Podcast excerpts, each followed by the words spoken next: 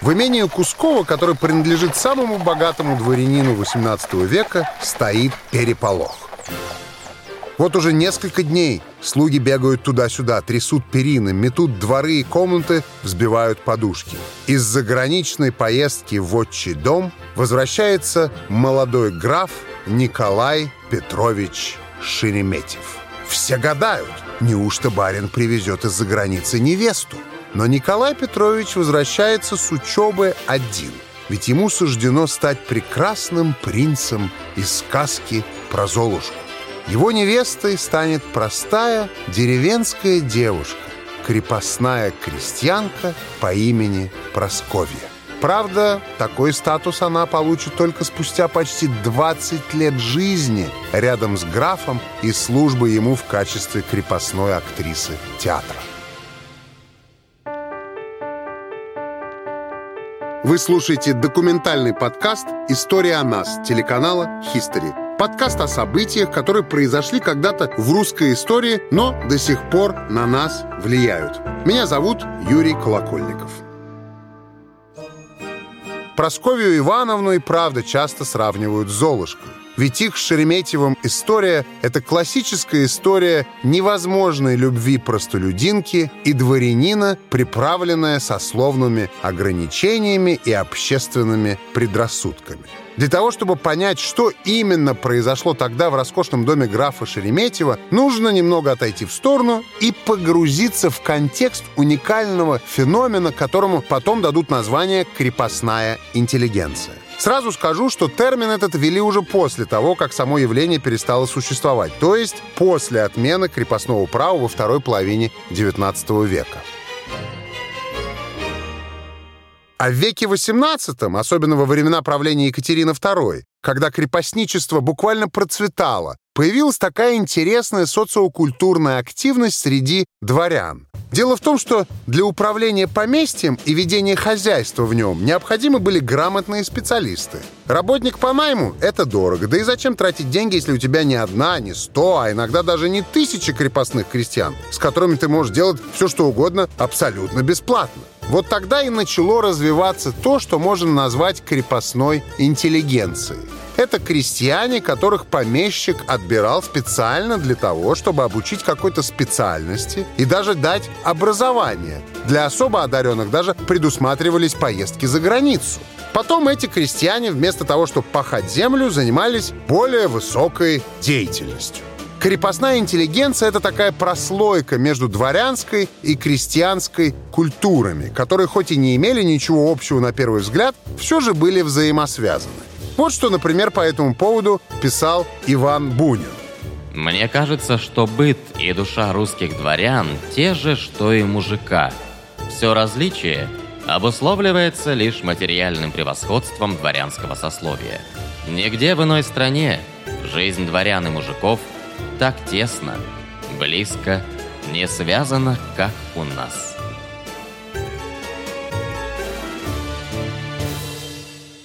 Заметив призвание к какому-либо виду искусства, высшее сословие давало возможность крепостным крестьянам использовать свои таланты на благо дворянской культуры. Причем некоторые крепостные не только осваивали новое ремесло, но и передавали знания и умения по наследству. Так складывались целые творческие и мастеровые династии, работавшие на дворянские семьи. Можете представить практически любую культурно-ремесленную профессию и будьте уверены, что крепостные интеллигенты точно найдутся среди ее представителей. Это и художники, и певцы, скульпторы, танцоры, музыканты, переводчики и даже ученые. Но самым популярным занятием среди крепостных стало театральное искусство. На рубеже 18-19 веков насчитывалось что-то в районе 180 крепостных театров, и, скорее всего, у этого несколько причин. Во-первых, дворянство в принципе любило всякое искусство и меценатство. Даже если это был неискренний интерес, все равно хотелось выделиться на фоне остальных, продемонстрировать богатство и статус. Вот это и было такое социальное соревнование. У кого театр круче? Во-вторых, в жизни дворянам было неприлично как-то ярко выражать свои эмоции, их жизнь была сплошным этикетом, условностями, ведите себя прилично, ну и вот это все. Зато на сцене можно было про все это забыть и отдаться бушеванию чувств, проживать ярость, горе, страсть. К тому же домашний театр развивал скуку. Наконец, для крепостных крестьян профессии, связанные с музыкой и театром, были просто доступнее – Обучить талантливого актера было проще, нежели астронома или писателя, например. Не знаю, зачем дворянину мог понадобиться свой астроном, но предположим, что и такое тоже бывало. Большинство дворян очень тщательно подходило к созданию своих крепостных театров. Под них проектировали и строили отдельное здание, создавали костюмы и декорации, тоже силами крепостных, кстати. В усадьбах обустраивали отдельные школы актерского мастерства, куда приглашали преподавать местных знаменитостей. Самих невольных актеров и актрис держали в строгости. Они должны были тренироваться и следить за стройностью фигуры. Особенно это касалось балерин. Хорошо петь и искренне играть. Правда, с искренностью тут могли быть проблемы, потому что да, это лучше, чем мыть полы и работать в поле, да, это возможность раскрыть свои таланты, но это все еще принудительный, неоплачиваемый труд, еще и с наказаниями за неправильно отыгранную эмоцию. Когда такой человек возвращался с обучения, он попадал в более низкую интеллектуальную среду без творческой свободы, а вложенные знания и сформированное мироощущение назад уже не откачаешь. К тому же этих людей попросту могли продать, подарить, дать в качестве взятки или приданного. Одного актера можно было купить за пару сотен рублей. А целая труппа с оркестром обошлась императору Александру Первому в 1800 году аж в 32 тысячи рублей. Целое состояние по тем меркам. Ну а если театр расформировывали по какой-то причине, то всю труппу разбрасывали на обычные повседневные крестьянские задачи. А как с ними нормально справляться, если тебя всю жизнь натаскивали на то, чтобы быть талантливым лицедеем, не объясняли. Актеры, которые оказались ненужными, назначались в лакеи, швейцары, конторщики, а девушек-актрис выдавали замуж или отправляли к родителям. Так что тут всегда палка о двух концах. И феномен крепостной интеллигенции не такой однозначно позитивный, как может показаться. В некоторых случаях, кстати, творчество крепостных, не только актеров, но и художников и музыкантов, использовались в коммерческих целях. Например, частные театры в Нижнем Новгороде и Орле могли приносить своим владельцам очень хорошие деньги. Понятно, что об отчислениях труппе речи не шло. Они же крепостные. Ну, максимум мог перепасть какой-нибудь подарок или подачка. Но даже при отсутствии зарплаты такие крестьяне будто бы жили чуточку лучше, чем их неинтеллигентные, необученные братья по сословию. Раз в году, в так называемый Юрьев день, случалось нечто невероятное. Хозяева могли по собственному желанию давать своим крепостным вольную, то есть отпускать на свободу. Если крестьянин – обычный работяга, ему приходилось тяжело. Надо было не только заплатить за себя выкуп, но и приобрести землю, наладить быт, дожидаться урожая на продажу, в общем, не сладко. А представители крепостной интеллигенции, по крайней мере, обладали ценными навыками, и порой их жизнь кардинально менялась в лучшую сторону. Ну, например, когда после смерти нашего сегодняшнего главного героя Николая Петровича Шереметьева его крепостной портретист Николай Иргунов получил вольную, то последнего даже избрали академиком в Академию художеств. Примерно такой же, только еще более выраженный сословный прыжок в высоту случился и со второй главной героиней сегодняшнего рассказа, крепостной актрисой Просковией Жемчуговой. Итак, в самом начале XVIII века фельдмаршалу Борису Петровичу Шереметьеву дают титул за усмирение восстания солдат и казаков в Астрахани. Так берет свое начало графская ветвь Шереметьевых. Год 1743. Сын Бориса Петровича по имени Петр женится на такой же именитой дворянке Варваре Черкасской и в придачу получает щедрое приданное. Крупнейшее состояние в России того времени – село Останкино и около 70 тысяч крепостных крестьян, среди которых те самые архитекторы и художники Аргуновы, а также семья кузнеца Ковалева – У супругов Шереметьевых в 1751 году рождается наследник, которого называют Николаем. И в 17 лет он уезжает на 4 года учиться за границу. Примерно в это же время в семье шереметьевского крепостного кузнеца Ковалева рождается дочка по имени Просковья, будущая жена Николая. К тому моменту богатству Шереметьевых могло бы позавидовать какое-нибудь, ну я не знаю, небольшое европейское государство. Огромное состояние, поместье, села, деревни, почти 200 тысяч крепостных крестьян. То есть это практически город. Усадьба Останки, Кускова, Вообще, до 18 века Шереметьево очень активно, так сказать, с полной отдачей занимались государственной деятельностью, переворотами, служению Отечеству и государю. А вот во времена Николая Петровича госслужба у них будто бы ушла на второй план, а на первый вышли их, назовем их, продюсерские способности и стремления. Дело в том, что отец семейства, Борис Шереметьев, очень любил театр. И как один из самых богатых людей страны, не мог себе отказать в постройке собственного частного театра. Его сына Николая тоже всегда интересовала музыка, поэзия и актерское мастерство. Шереметьев не продолжил военную династию. Треск оружия, по его же словам, причинил сильную головную боль. А вот тяга к искусству и музыке была сильнее жажды завоеваний. Поэтому, когда он возвращается в Россию, ему поручают управлять крепостным театром в подмосковном Кусково. И Николай превращает его в легендарное место. Каждое лето по четвергам и воскресеньям здесь устраивают так называемый «воздушный театр». Дают представления в Дворцовом парке, куда съезжается вся Москва – под управлением Шереметьева здесь трудится около сотни человек, а в 1792-1798 годах Шереметьев выстроил театр еще и в Останкино. Это был крупнейший крепостной театр того времени, где реализовывались невероятные технические задумки. Машина дождя, машина грома, всяческие передвижные приспособления и самая глубокая по тем временам сцена. Оба театра посещали все богачи и знать. Ну, и монархи, конечно, тоже. Например, вот что писал польский король Станислав Понятовский под впечатлением от Останкинского театра. Билетаж в Останкине весь деревянный, но с таким искусством отделанный и украшенный, что никогда нельзя было бы и подумать, что он был сделан из дерева. Из тех нескольких сот мастеровых и художников, которые там работали, можно было насчитать не более четырех-пяти иностранцев, а остальные были не только чисто русские, но почти все люди самого графа Шереметьева.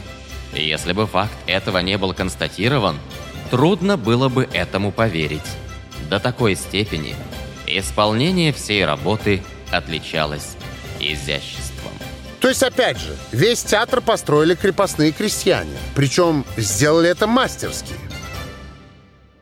В 1798 году Николай Петрович дает вольную одной из актрис своего крепостного театра Прасковьи Жемчуговой, дочери кузнеца Ивана Ковалева и всей ее семье. Вообще дарование вольной крепостным крестьянам в то время уже было довольно частым явлением. А вот последующую за этим женитьбу Николая на Прасковье приходится устраивать тайно. Давайте разберемся, что же произошло.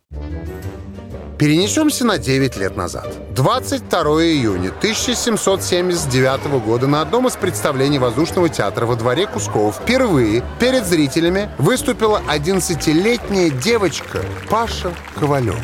Еще и совсем маленькой господа заметили ее. Талантливую, голосистую девочку.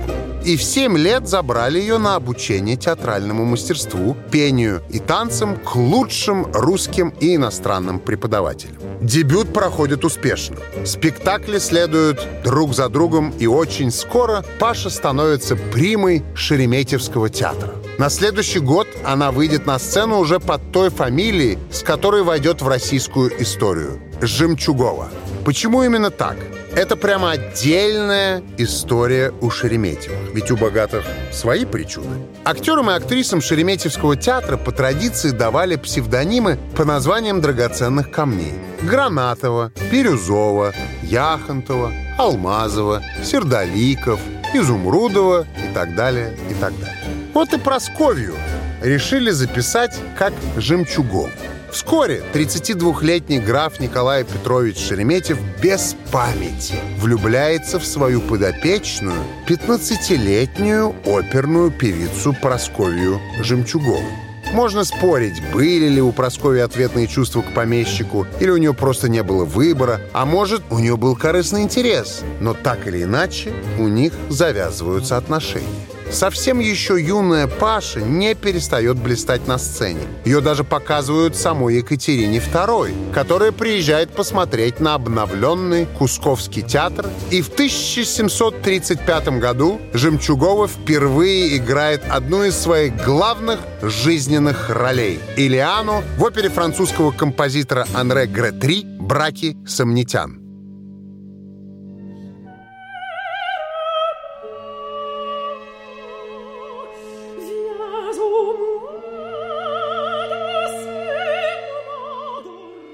Когда Николаю исполняется 37 лет, умирает его отец Петр Борисович. Оставшись единственным наследником огромного состояния, Николай Петрович то ли с горя, то ли от того, что теперь можно было делать все, что хочется, совсем без родительского надзора, мать его умерла еще накануне его поездки за границу, в общем, Николай Петрович начал безудержно кутить. На несколько месяцев граф ушел в запой, начал гулять с разными женщинами, забросил дела, плюнул на театр и, что называется, ударился в невыносимую легкость бытия. Согласно легенде, именно прима театра Просковья решила положить конец этому беспутству и взяла на себя управление театром, одновременно возложив на себя миссию вывести возлюбленного из запоя. И Жемчуговой это удалось. Она и стала фактически хозяйкой театра и привела Шереметьева в чувство. Так начинается их практически семейная жизнь. Граф свои связи не скрывает, но и делать с этим что-либо не торопится. Разница социального положения слишком велика, а граф, по свидетельствам современников, был слабохарактерным человеком, и предрассудки имели над ним власть. О романе шепчутся все. Крепостные завидуют фаворитке своего хозяина, знать ее презирает и сторонится, называя крепостной выскочкой, барской канарейкой, обидной вообще-то очень прозвище, а Шереметьев уже чуть ли не изгой в обществе. Оно и неудивительно. Николай, несмотря на свой уже немолодой возраст, очень завидный жених. Огромное количество претенденток желало заполучить место графини в доме Шереметьевых. Отсюда и такое отношение какой-то крепостной, который еще непонятно на каких правах живет с барином. Очевидно, что Просковию такое положение не устраивало. Она воспитана в благочестии, и роль наложницы ей явно не нравилась. Но вместо того, чтобы жениться, Николай Петрович возводит для нее подмостки. И можно сказать, что в этот период Шереметьевский театр прямо-таки цветет.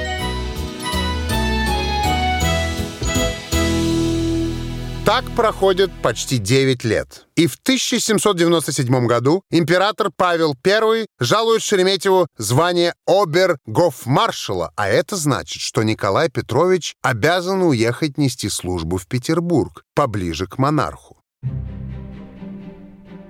Шереметьев едет, но не один. С собой он берет лучшую часть своей театральной труппы и, конечно же, Жемчугову, которой на тот момент почти 30 лет – Холодный, серый и сырой Петербург подрывает здоровье певицы, и у нее обостряется туберкулез. Еще какое-то время ей удается играть, но вскоре голос пропадает совсем, и она вынуждена оставить сцену.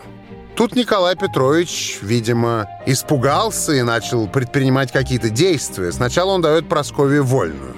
Все, больше Жемчугова не крепостная крестьянка, а вольная девица. Но пожениться они все равно не могут. И Шереметьев стал думать, как устранить сословную пропасть. Он пытается придумать Прасковье родословную. В общем, там была попытка выправить для нее бумаги о мнимых польских шляхтицких корнях девицы Прасковьи Ковалевской, потомка Якуба Ковалевского. Точно неизвестно, удалось ли это провернуть, но, тем не менее, пара тайно венчается в том же 1801 году, в которой гибнет император Павел I. У нового главы государства Александра I разрешение решили не спрашивать. Дальше события развиваются максимально стремительно. Через два года законного брака Проскофья рожает Шереметьеву наследника Дмитрия. Это еще сильнее подрывает ее здоровье, и через три недели 34-летняя графиня умирает. Николай Петрович впадает в полнейшее уныние винит себя за то, что так долго тянул с освобождением Прасковья и, наконец, решается открыться императору, ведь сыну-то надо обеспечить будущее. Без признания брака государем ребенок рискует остаться незаконнорожденным в глазах общества, а это очень незавидная судьба. Чтобы этого не случилось, граф пишет письмо Александру Первому, где рассыпается в покаянии. «Я раскаиваюсь что, руководствуясь чувствами, нарушил установление придворного порядка и не доложил о том предварительно. И для того, упадая к стопам вашего императорского величества, дерзаю в горести моей и спрашивать одной милости, чтобы осчастливить и подать мне отраду хотя единым начертанием священного слова, что сие не противно воле вашей, но может удостоено быть и благоволительного принятия. И это довольно важно, потому что император мог объявить брак недействительным, а ребенка незаконным. Тем более, что при дворе были влиятельные родственники, которых такой поворот событий очень бы порадовал. В общем, Александр I не удостоил Шереметьева письменным ответом, но на словах передал что-то в духе «женитесь, мол, на ком хотите, и когда хотите, брак мы ваш одобряем». Так Дмитрия признали законным наследником. Сохранились сведения, что именно в гостях у Дмитрия Шереметьева в Останкинском дворце уже другой российский император Александр II подпишет проект приказа об отмене крепостного права. Того самого, которое так сильно препятствовало любви родителей молодого хозяина Шереметьевского имения. После смерти жены Николай Шереметьев начинает вовсю исполнять волю и желания своей любимой. Просковья давно хотела заняться благотворительностью, и граф посвящает себя этому чуть ли не полностью. Он жертвует часть капитала нуждающимся, выкупает из тюрем должников и строит настоящий архитектурный памятник жене – странно приимный дом в Москве. В то время это была благотворительная больница и богадельня, в которой по задумке должны были находить приют и помощь бедные и убогие. Сегодня вы можете знать это здание как НИИ скорой помощи имени Склифосовского. На портрете работы художника Боровиковского граф Шереметьев указывает правой рукой на странно приимный дом как на свое главное свершение, на которое он потратил в общей сложности 3 миллиона рублей огромнейшие деньги по тем временам. Себя же Шереметьев завещал похоронить наихудшим образом – в простом тесовом гробу, а деньги, предназначавшиеся для похорон, раздать бедным и монастырям. Перед своей смертью Николай Петрович напишет завещание, напутствуя их с Просковией сыну. Это очень проникновенное письмо, которое как бы суммирует жизненный путь Шереметьева и роль его супруги. Страх чувствуемый в душе моей при поползновении в излишество, удерживал меня от крайности. Я опасался, да не до конца прогневается Господь моим согрешением. От всего и произошло то, что чувство сердца моего впоследствии мог обращать на доброе. Это самое испытал я в любви к твоей матери. Ее привязанность к вере и богопочитание пленили меня больше, нежели красота ее – ибо они сильнее всех внешних прелестей и чрезвычайно редки. Они заставили меня попрать светское предубеждение в рассуждении знатности рода и избрать ее моею супругою. В таком расположении души моей видел я величайшее различие мнимых удовольствий от истинных. Пиры, Переменил я на мирные беседы с моими ближними, театральное зрелище, заступило рассмотрение дел Божиих, постыдную любовь, изгнала из сердца любовь постоянная, чистосердечная. Всякие увеселения и великолепие привлекут к тебе множество друзей, вовлекут тебя во всякие излишества, но как скоро подвергнешься бедствию, вся эта толпа удалится от тебя. А найдутся, может быть, двое или трое, которые будут посещать и утешать тебя в горести. Лживость приятелей испытал я сам, когда кончина супруги моей подвергла меня в отчаянное состояние, весьма мало нашлось участников печали моей. А еще в этом письме Николай стремится вовлечь сына в благотворительность, которая стала важной частью его собственной жизни. Обладая великим имением, не ослепляйся во избежание излишеств и порочных удовольствий, но доходами с него управляй так, чтобы одна часть удовлетворяла твои нужды, а другая была посвящена благу других. Хотя все, что ты имеешь, тебе принадлежит, но помни, что ты сам принадлежишь Богу, Государю, Отечеству и обществу. Помни, что жизнь коротка, что весь блеск мира исчезнет, и все живущие в нем переселятся в вечность, не взяв с собой ничего, кроме добрых дел. В 1804 году крепостной театр графа Шереметьева прекратил свое существование, а спустя пять лет Николай Петрович отправился вслед за своей женой бывшей крепостной крестьянкой Просковией Ивановной Жемчуговой. С вами был подкаст «История о нас» телеканала «Хистори». Слушайте нас эксклюзивно в мобильном приложении Мегого в разделе «Аудио».